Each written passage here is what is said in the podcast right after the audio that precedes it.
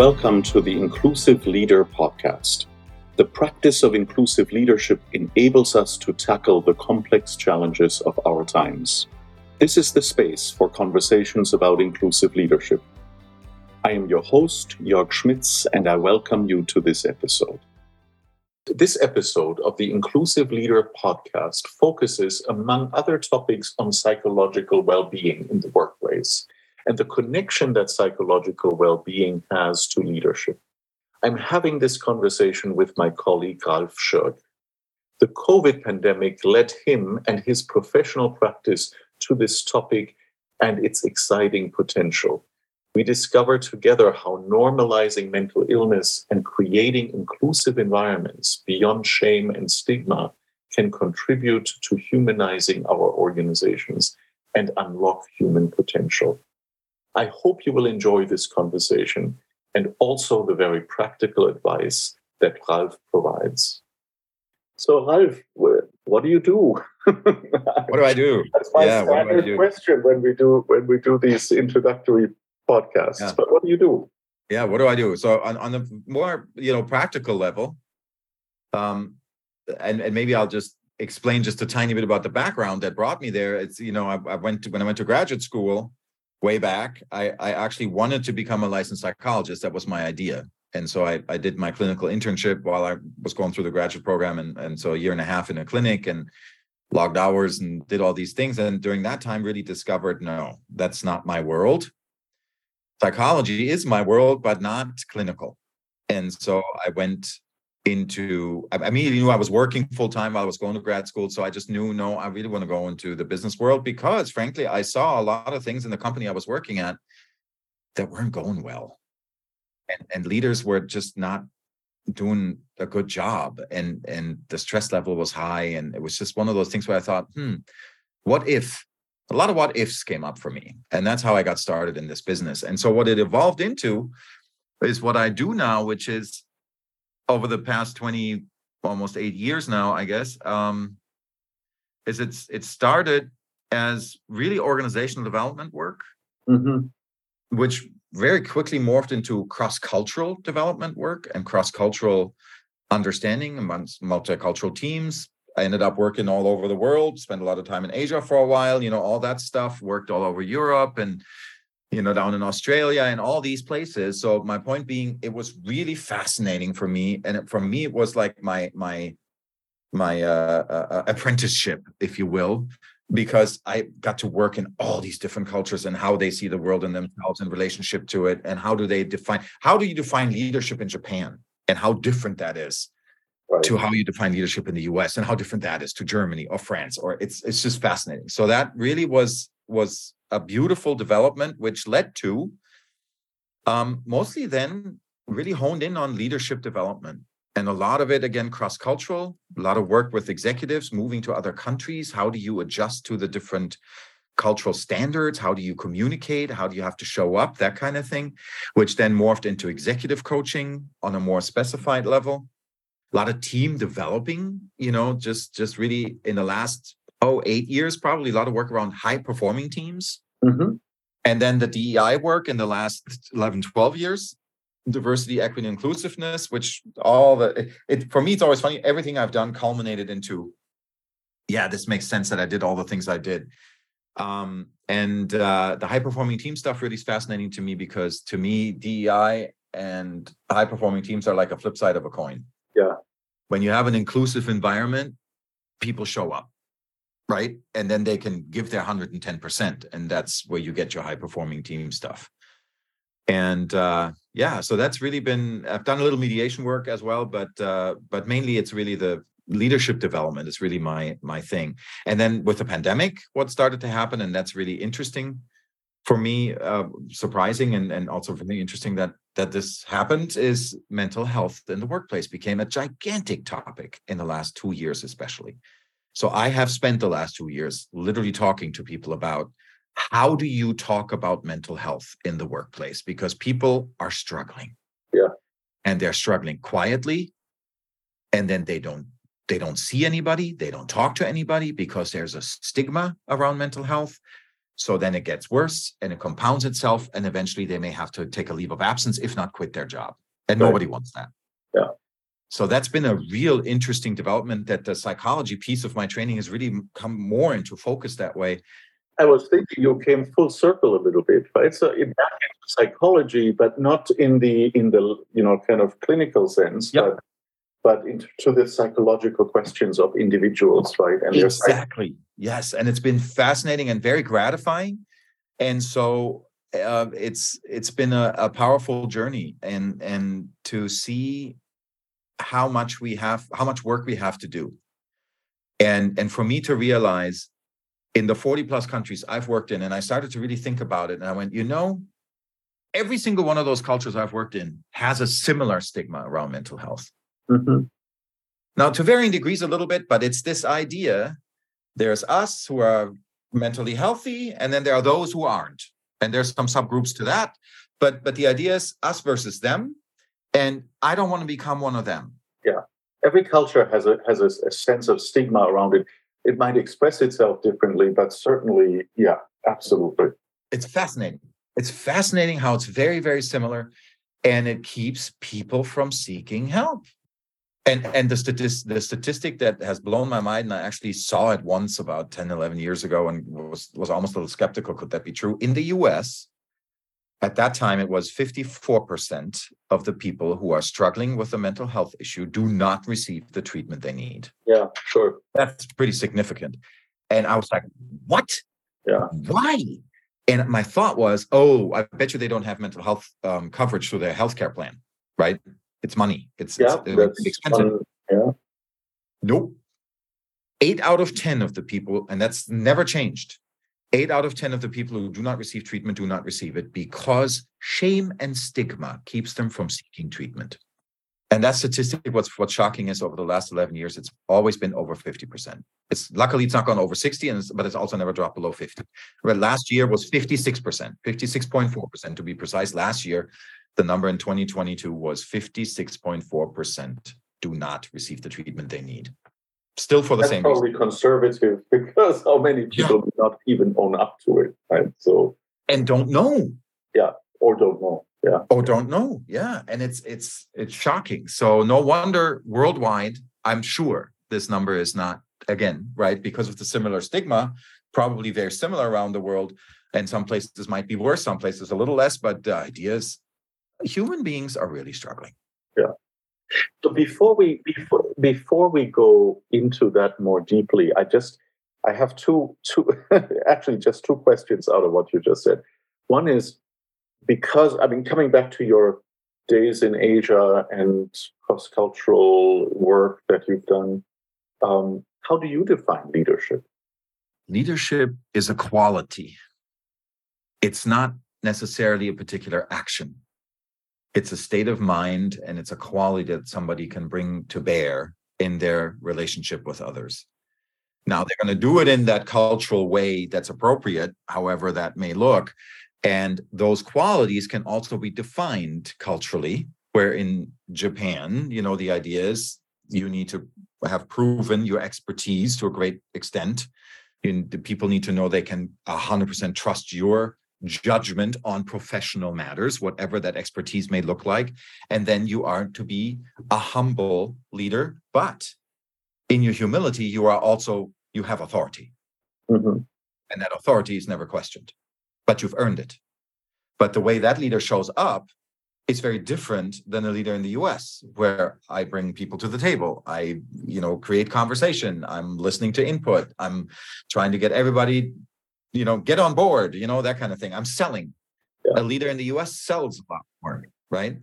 But they share the quality, I believe, when they're good leaders. That's just my personal take. They share the quality of humility and being able to listen. And I think those are two qualities that leaders have to have, no matter how I express it culturally, technically, if you will, right? I think humility and the ability to listen are two essential qualities in an effective leader. Yeah. And, good, and and what we might call good, and that's a you know stretchable term, but but you get the idea. That's what I would and say. Is that the connection that you see to wellness or mental health um, and your work in that area as well? Because to some degree, it is a leadership challenge. I mean, of self and and of others.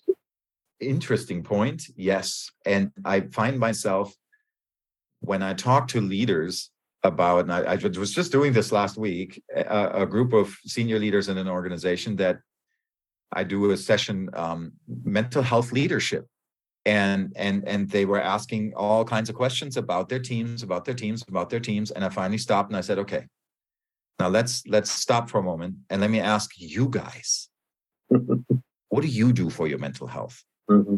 Oh, well, what do you mean? I said, well, right there. The fact that you have to ask is interesting, isn't it? What does that mean to you? What do you think it means? Tell me more about that. Right. And interesting stuff started to come up. And and and it it boiled down to these are and this is something I think you will really appreciate having worked your entire career with leaders. I, I literally have basically said all leaders will develop leadership disease. They all do. and it has many different symptoms. and one of the symptoms of leaders is they are by far their biggest critic. Mm-hmm. And they push themselves way too hard. And they always want to take care of others 1st mm-hmm. but they forget themselves in the process. Yeah. That's one of the symptoms of leadership disease. And so I asked them about that, and they all raised their hand. You know, I had 40 of them, and they all raised their hand and said, Yep, yep, yep. I yes. And I said, So let me ask you, when was the last time you told your team, I'm going to take Friday and Monday off because I need two mental health days because it's been really rough? And by the way, starting Thursday evening, I will be unplugged. You will not be able to reach me because that's the point of my mental health days. When have you done that last? One person had done it once, and 39 of them had never done it. And I said, Why is that? And that's what's so interesting to me is is the, the the pressure that leaders put themselves under and in doing so they forget that they have to put their own oxygen mask on first. Yeah. Absolutely. And I, before again again i'm stopping you. Um, yeah. before we get into that a little more i assume that you don't you're not talking about leader here from the perspective of the heroes that are sometimes called leader in our culture oftentimes. Yep. So it's either, I mean, I'm thinking of many executives that are on, on or exe- actually leader as opposed to an executive and a celebrity executive, right? Who we celebrate. And I don't see those reflected in how you describe a leader. I'm sure that's, mm-hmm. you know, those seem to be driven by other values than mm-hmm others and I push myself extra hard. Maybe they push themselves extra hard as well, but the others first, I don't detect that often. And, and, that's exactly right. And I think it's undoubtedly true that they push themselves maybe even harder, those celebrities type hero types, because they they now need to fulfill that image to others. That's very exhausting. But the thing that I have found, um, I, I let me put it this way: those types of leaders are not attracted to me mm-hmm. because yes. I'm, I'm um, and and frankly, it's because the bigger the ego, the larger the lake of insecurity beneath it.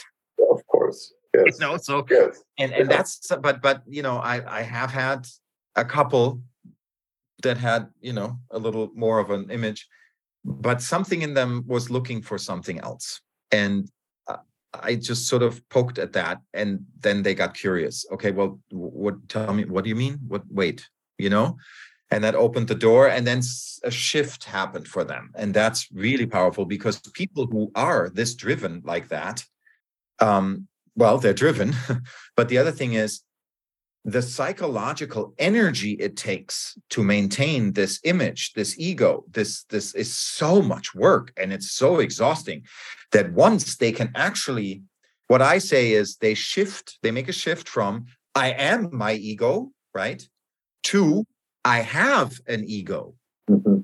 that's a huge shift but when they make that shift, now all the psychic energy, the psychological energy they had to use to maintain this ego identification, now they don't need to use for that mm-hmm. anymore. And they suddenly find themselves having so much more energy yeah. to, to shift and to, you know, get into a different space. And then they can do actually that much more. Yeah, they're discovering the self behind the ego. That has an ego, but isn't the ego. Exactly. Yeah. Right. Yeah. And that's a really wonderful shift when that happens because those people have lots of energy then. It's like, oh my God, I don't yeah, have to make no, all true. this anymore. That's true. That's true. that's really funny. Yeah. Well, I, also think, I mean, you know, I think that shifts, you know, I mean, some people, some people have identified so much with the ego that, you know, they're not, they, they're not, they don't seek leadership development either, right? In a, in a sense. But, um, but the, the ones you're talking about certainly do. And now coming back to you know mental health and, and wellness and, and those kind of things how i mean when when you when you engage leaders about this and ask them not only are your people you know afflicted by specific issues but how are you taking care of yourself do you find it easier after the pandemic to have these conversations? Yes. Or are or maybe it's easier to have the conversations but is it sustained? Is it is it is there a transformative energy that you're you're sensing um, at the moment? I think so. I think there's a lot happening with this. I think people have just realized how much they've struggled. And in doing so also if they're leaders they've obviously been subjected to team members struggling and maybe even taking leaves of absence and things like that. And i think that um, and this this is where I'll just say I, I like American business in that way that when they see okay we need to shift this like it's a business need mm-hmm. let's do it. Let's do what we need to do. And then they're doing it. And i think that's what i'm seeing. I'm seeing that momentum building for this. Mm. and i and i often make a point when we talk about you know how do you, how do you listen? What do you look for? How do you create conversation? How do you create a safe space for people to talk about their mental all those things and and oftentimes i can see them kind of going oh okay okay like okay this i got to practice i got to learn how to do this. And i go i got you. I said but let me also say something. And i always tell this uh, to them. I always say yeah my background's in psychology but i've always been steeped in the business world so i'm very pragmatic as well. And what i will tell you is this is the right thing to do for people yes. And it's good for business. And it's okay to have both. As a matter of fact it's great to have both to also know what you're doing here is good business. Because when you create an environment like this where people can speak sooner to when they're struggling and they know you're they're safe with you they can come to you you know where the resources are what resources you can offer to them they go get the help they need boom boom boom. I said this person will never go down that road. If you catch someone's mental instability in the first 3 months of it occurring your chances of them fully recovering very quickly are tenfold. Sure you go over that three months mark and it, the curve goes down dramatically. Nine to 12 months into a mental health issue, the chance of recovery has dropped 80%. It's just, it's dramatic. So this is good business. Yeah. And I think that's really important for them to hear that this is just also good business. And ultimately, it's good for productivity, it's good for attrition, it's good for all kinds of business metrics that you can put in place. Of course. But I wonder, I mean, I had this conversation earlier this, uh, last week, I should say, the um, and this was not in a business context necessarily, but we were just sitting together, a few eight eight people more or less, and we were talking about mental illness, mental health, and there wasn't anyone around the table who wasn't affected by it in some way, who didn't have a story. But we also discovered the, the social stigma and, and, and whatnot that sits around it. And what I what I sometimes feel with business um, these notions you know let's let's bring yourself to work right? Before the pandemic it wasn't wasn't really meant right? Or nobody ever you know questioned that. You know bring yourself to work meant i'll bring some version of myself that looks happy and is broadly content and is engaged and and you know and there is a lot of pretense and and and in this it's almost the Facebook image of the person, right? I mean, um, mm-hmm. but but I can't really bring myself to work because the, that self that you're asking for might have bouts of depression, may feel out of control, has lives that are complicated, and does doesn't feel in control, and if anything, we have to almost curate a self at work where we are in control and we master our. I like that that term, curate. That's yeah. a very very great yeah. description. And and I think that pressure to curate towards that particular image has decreased a little bit today. I agree. I agree. And I think part of it is too for leaders to start to step into that space more actively by saying to people, Oh, I've had a rough week. I'm going to take an extra day you know everybody just you know if you ever feel it let me know you know and just you can always come to me that, that kind of stuff. It's just and and i always uh, and i've run into leaders that will say yeah but this all this touchy feely stuff and i'm just not you know it's like i got you i got you. It doesn't mean you become everybody's personal best friend by the way. Right or therapists for that matter right? Literally was just exactly right? It's like you, that is not your job by the way not at all. That's that's what clinical professionals are for. Yeah. Your job is to make sure your team is productive and as productive as it can be. And this is a huge chunk in that. And what it's called is it's the human dimension in business. And this human dimension has many layers to it. And one of the real prominent ones now is are people feeling mentally healthy at work? Do they feel like they can, they're not going crazy when they walk in the door, frankly, right? And that if you can feel that temperature. You can just have a feel for that temperature in the room. That's what we're talking about. You don't have to run around and hug and kiss people and tell them how great they are. Not the point. Oh, that's right. Yeah. You can be completely pragmatic about it. Now, your empathy, you know, will probably show up, um, you know, when you care enough about someone to ask them, how are you doing? You know, um, that's empathic, by the way. And that's another thing I've run into so much that leaders think when you, I will always ask this very particular question to my coaching clients. At some point, I will say, How is your empathy? Literally exactly like that. I will ask. yeah, that's a great question. and then the, the answers you get, oh, here we go. I, I, was waiting for that. Now you want me to tell you all about how I tell my people that I love them and I hug them and kiss them and all that touchy feely stuff. And I'm like, wow, interesting. Not what I asked. Well, not in so many words you didn't. And it's like, not in any words did I ask that. No. well, you implied it. Nope, didn't imply it in any way, shape, or form because I know what I was thinking when I asked that. Did not imply that. But yeah. you inferred a lot from the question. And that's what we want to look at. Where is that coming from? Yeah. Because yeah. none of that is necessarily empathy. It can be it can be something that happens out of empathy at some point yes but that's not empathy let me tell you psychological definition of empathy and they're always so surprised because then they find out oh, so you're telling me I can be empathic without having to do all that stuff? it's like, yeah, you know, empathy is just the human capacity to read emotional signals, to, you know, name the emotion this person is probably experiencing based on the signals I pick up. I can confirm the emotion with them, mirroring it back to them. And by doing that, I'm empathic. That's it. Oh, that's it. Yep, that's it. Well, I know how to do that. Great. it's you don't have to. If you want to then hug them and kiss them, and that's the relationship you have with them, great. But not the point, right? right. And it's the same I'm finding around mental health. No, no, you're not going to be someone's therapist. You're not going to sit there and listen to their problems. You maybe just to get a read and a sense, you they will tell you, I've been struggling with this and this and this. And then you go, oh, did you know we have this resource through EAP? You right. can call this number and you can get a clinical counselor on the line. And by the way, did you know it's 100% confidential because shame and stigma will keep you from calling? Right. And our conversation is 100% confidential. And why don't you go call that number and you get the help you need? It's free to you, it's free to your direct dependents. You know, you need to really take care of yourself. And you tell me what you may need work wise where I can support you during this time. That's right. And let's have a follow up meeting in two weeks to see where you're at. Yeah. That's all you need to do. Oh, okay. well, I can do that.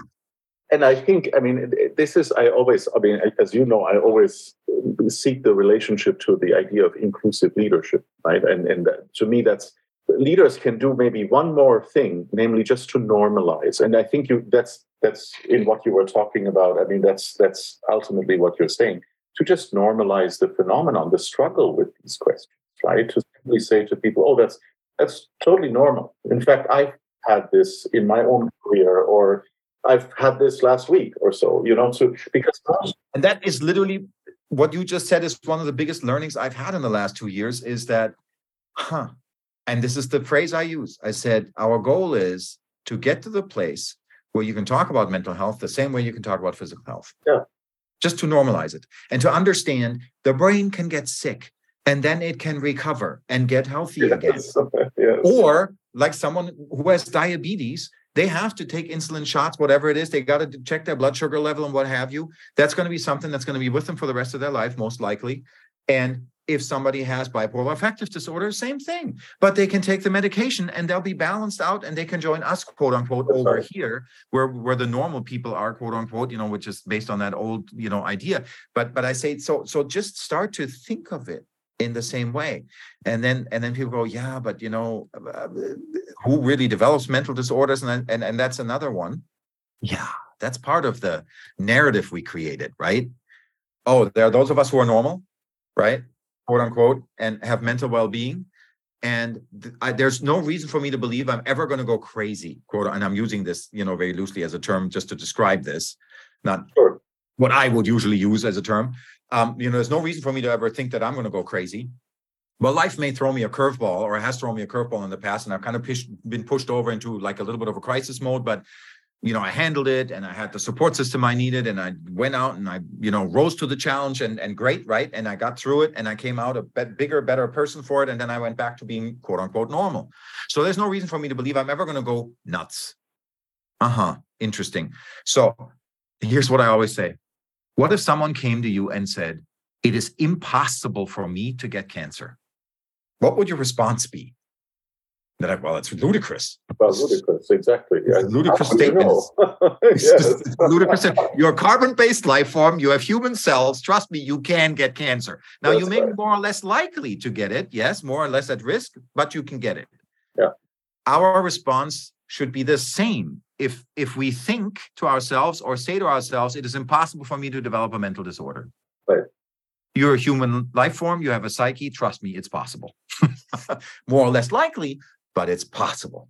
So it's interesting because now we are, you know, I think we are at the currently in this in an upper in a, in a I mean maybe historically unique moment where at the global scale, right, we are actually all having at least the opportunity to get in touch with our own humanity or that essential humanity, right?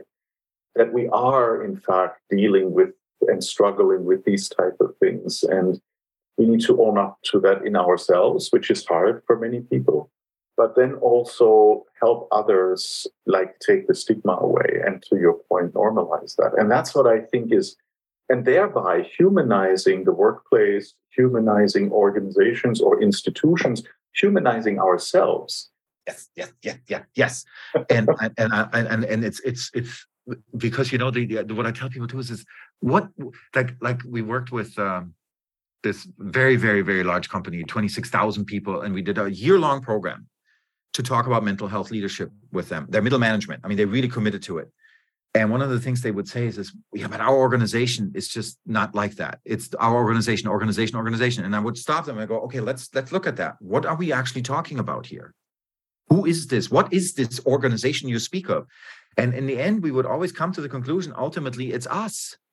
Right an organization is a bunch of human beings getting together to make something or to produce a service or whatever it is and that's what they're doing right? And we can't leave it by the door. When i come to work whether i'm working from home or not doesn't matter. I'm not i'm not going to leave my humanity by the door. It doesn't work. No. It doesn't work right? And and i think this is is part of this this idea of humanizing the workplace and and and it also reminds me i did a, a session with a, a fast food restaurant chain here in the us and I went to the annual thing and did these sessions on mental health in the workplace, and I had done some stuff online with them. So they, they, every single one of their managers had been exposed to it, and I had a couple of people after presentations. A couple of people came up to me. One of them uh, had tears in her eyes and thanked me for having done the other sessions and how much this had changed. And she said, "I will tell you, I started just with my teams and these are 16 year olds that are high school students to 50, 60 year olds who are adding money to their retirement, whatever, right? So this, I have a, a, and all cultures, every, it's like I have the United Nations in my restaurant, right? right? And she said, but, but she said, but once I started taking to heart what you said, and I would just do check ins with people.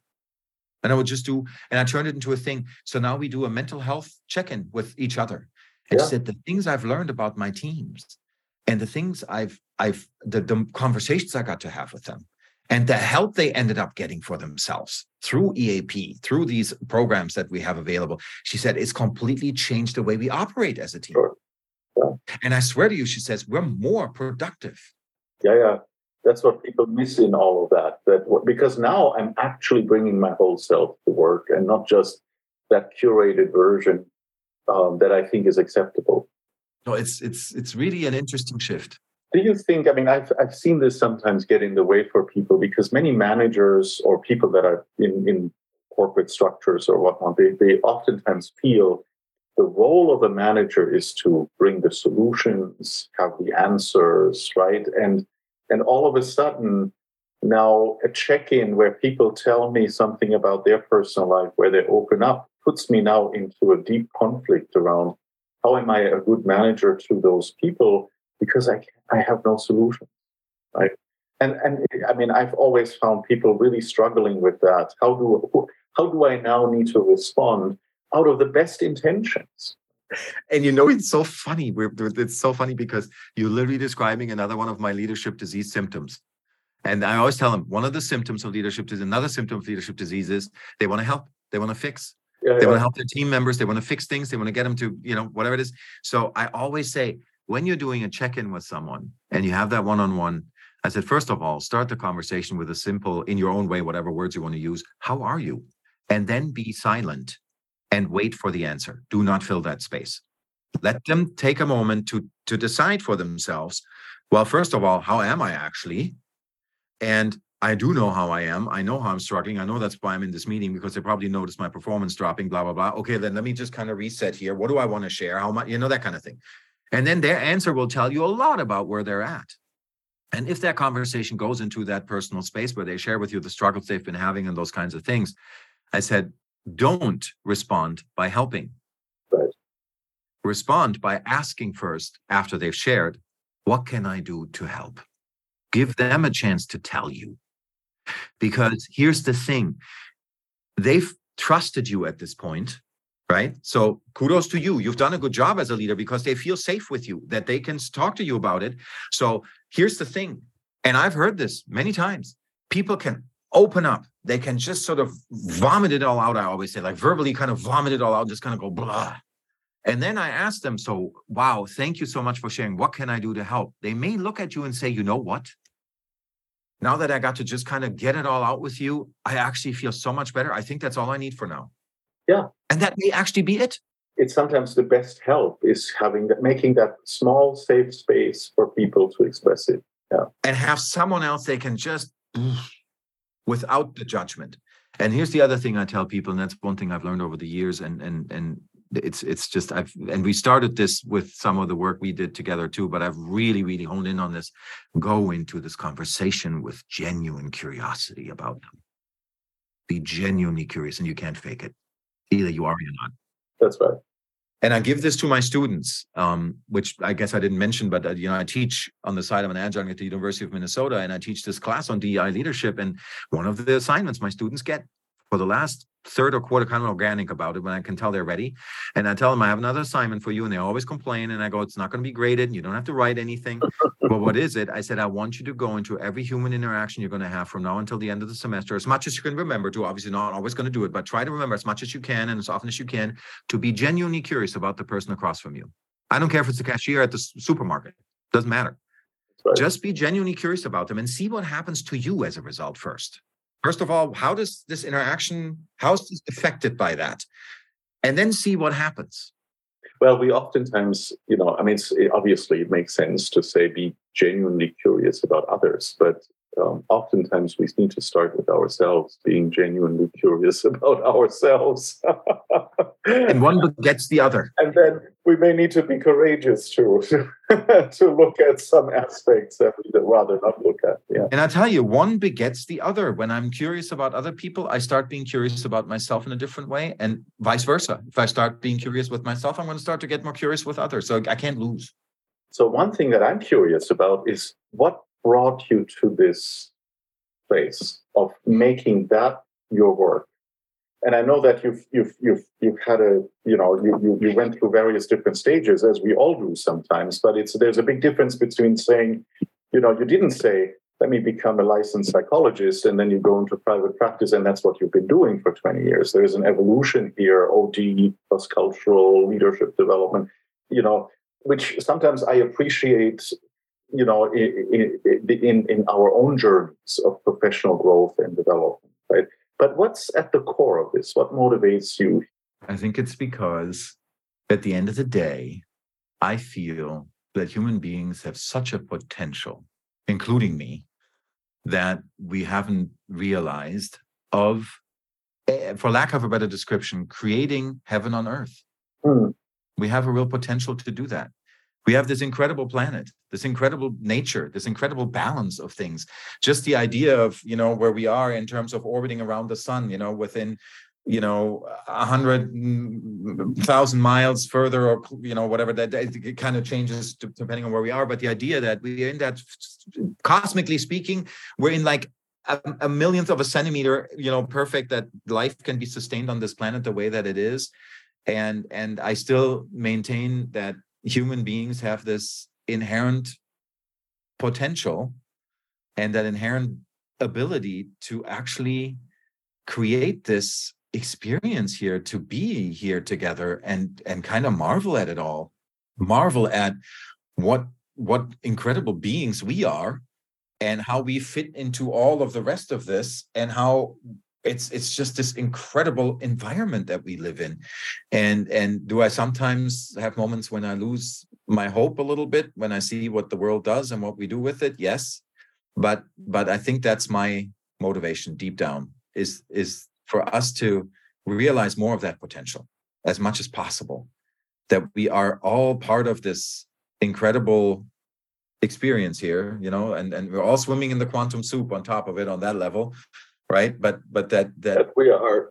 Yeah right? But that we are also these these conscious creative beings and that we can steer that in any direction we choose to.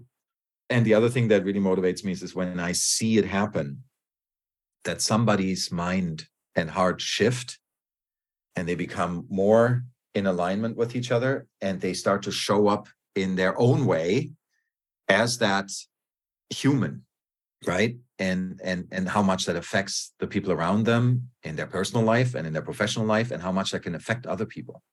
That's just what motivates me is when i can see that you know and and how humans are so capable of incredible acts of beauty and kindness and love. And and thus it's just incredible. That's um what i mean just listening to you it's almost a spiritual um mm-hmm. source from which from out of which you draw there in terms of your motivation? Yeah i think so. I think there's has a... that always been with you or was there a moment where you feel like that's that crystallized it for me or that?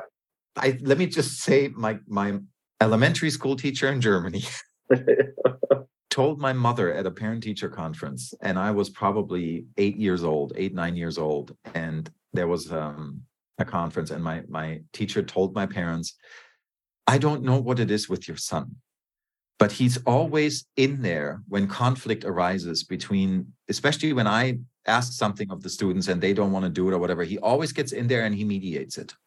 And he always tells the kids, well, here's what Frau Oppenheimer is trying to do, and this is why we need to do that, and da da da. Don't you understand? And then he comes to me and explains, well, could we maybe do it this way? Would you be okay if we did it this way? Because then we're still going to do what you need us to do, but we would might go. She says he does this all the time. Says he's probably going to be a diplomat one day, is what he she said. so I think there was something, you know. Don't we all have something in us that we are born with that you know that is, is you know? And I think that that's my my little seed it's great. I mean, to have, I mean, to have that elementary school teacher, I, I you know, I resonate deeply with that.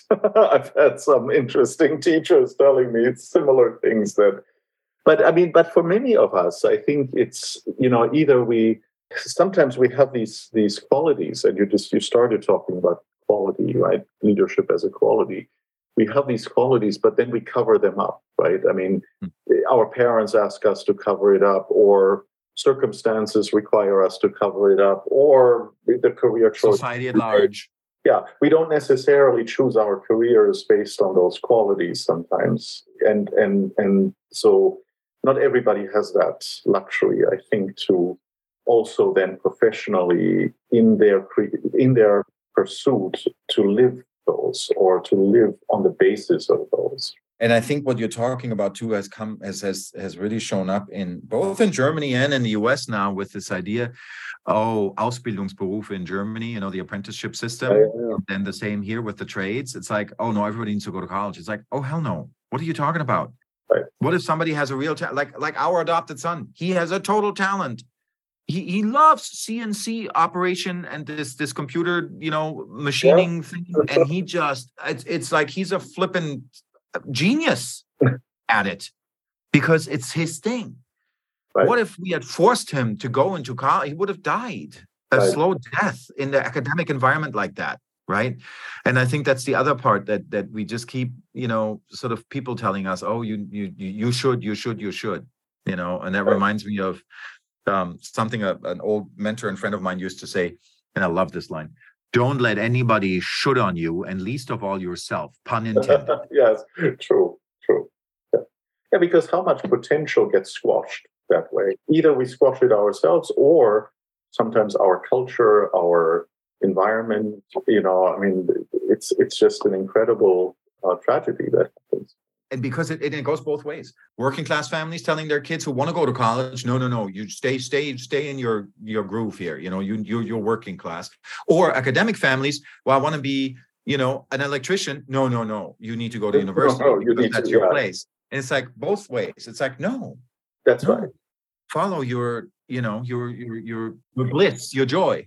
Yeah, and that can change over a lifetime too. It should change actually over a lifetime. You know, sometimes it's actually sad that it doesn't, right? It means we're stuck somewhere. Um, Ralf, I need to ask you. Um, I mean, first of all, I'm, I'm, really delighted to bring all of this into our institute, especially around the the, the wellness and the um, the focus on psychological health and well-being and those kind of things, because I think it's a real frontier. My big worry in all of this is that we are, as, as it happens sometimes when there are these historic moments where things open up, opportunities open up. Right now is the time after the pandemic to have these conversations. People are open. And I worry sometimes that that also is only a window of time until kind of the cultural movement goes in the opposite direction again. Right now we are, then we have, we invent those structures again that reduce our humanity or or so for whatever reason. I, I you know so so keeping this the opportunity of the moment, the potential of this historical moment alive, I think is very important. That's that's I think what just just reflecting on what you were saying. But I always end conversations um, in, in these podcasts around asking you, what are some things that you've learned that you think are very really practical from everything that you've learned one or two things that people can heed right away, that they can apply right away? The biggest thing for me is this, and I'm working on this, and I've been working on it for 30 years, is to remember that I'm actually in charge of my own experience and to remind myself of this moment to moment as much as possible. The beauty is, um, I think Charles Swindoll said once, I'm, i believe that 90% of, of life is what, what I make of it and 10% is what's actually happening. And I would say actually 99.99% of what's happening is actually my experience and how I create it moment to moment. And I always do this through thought that creates a feeling. And that's my experience of what's happening around me. And I think for me, the biggest thing is to, when we notice we're going down that road of stress, frustration, you know, being in a funk, whatever that, however it shows up, when we notice it, to literally at that moment pull a stop, a timeout, and say, stop. What am I actually thinking right now? What am I actually thinking? Let me take a look at what it's because I've been doing it unconsciously is the point. I've become my thoughts. That's why I'm feeling the way I am. Let me stop for a moment and regain control by saying what was actually going on here what was i actually thinking and then to and, and this is the superhuman power we have we can watch ourselves think and act no other as far as we know no other sentient being on the planet can do this which is amazing so i can actually stop and look at my thinking and say okay this is why i'm feeling the way i am does this help me? Do I like feeling this way? And does it help the situation? To be able to ask these questions is incredibly powerful. And if my answer to any of those questions is no, then try this. Don't fix it. Don't judge yourself for having the thoughts. Don't try to positive think your way out of it. None of that. Simply see your thinking and decide for yourself I am disengaging from this line of thinking. Mm-hmm. I'm getting off this train of thought and see what happens. Mm-hmm. it's a powerful once we do that it's really interesting. It's like whoa what whoa. No wonder i'm feeling this way. And and here's the thing. Sometimes i might answer that question say yes i want to be angry at this. Well good. But then here's the thing. It's already different then because i am not that anger. I am now choosing to be angry. Yeah. and that's very different yeah. from being the anger right? So there's already something gained by doing that so that's my biggest practical thing that I, I want to offer to people. Play around with that. Try it on for size and see what happens. You may just be really surprised how quickly you can step into that space and go, "Whoa, what have you been thinking here?" Right. Yeah, yeah. Yeah, yeah. You know? And who hasn't had that happen when when we did something and afterwards go, "What was I thinking?" Yeah. you know. It's powerful. Absolutely. So thank you, Ralf, uh, for this conversation. I was just thinking if if there are beings on this planet that have that uh, capability. They were smart, very smart not to tell us. They're like, we're not joining them. No. we're going to be over here and having our own thing. That's really cool. Thank you, oh, totally. Totally. Thank you. This was so much fun.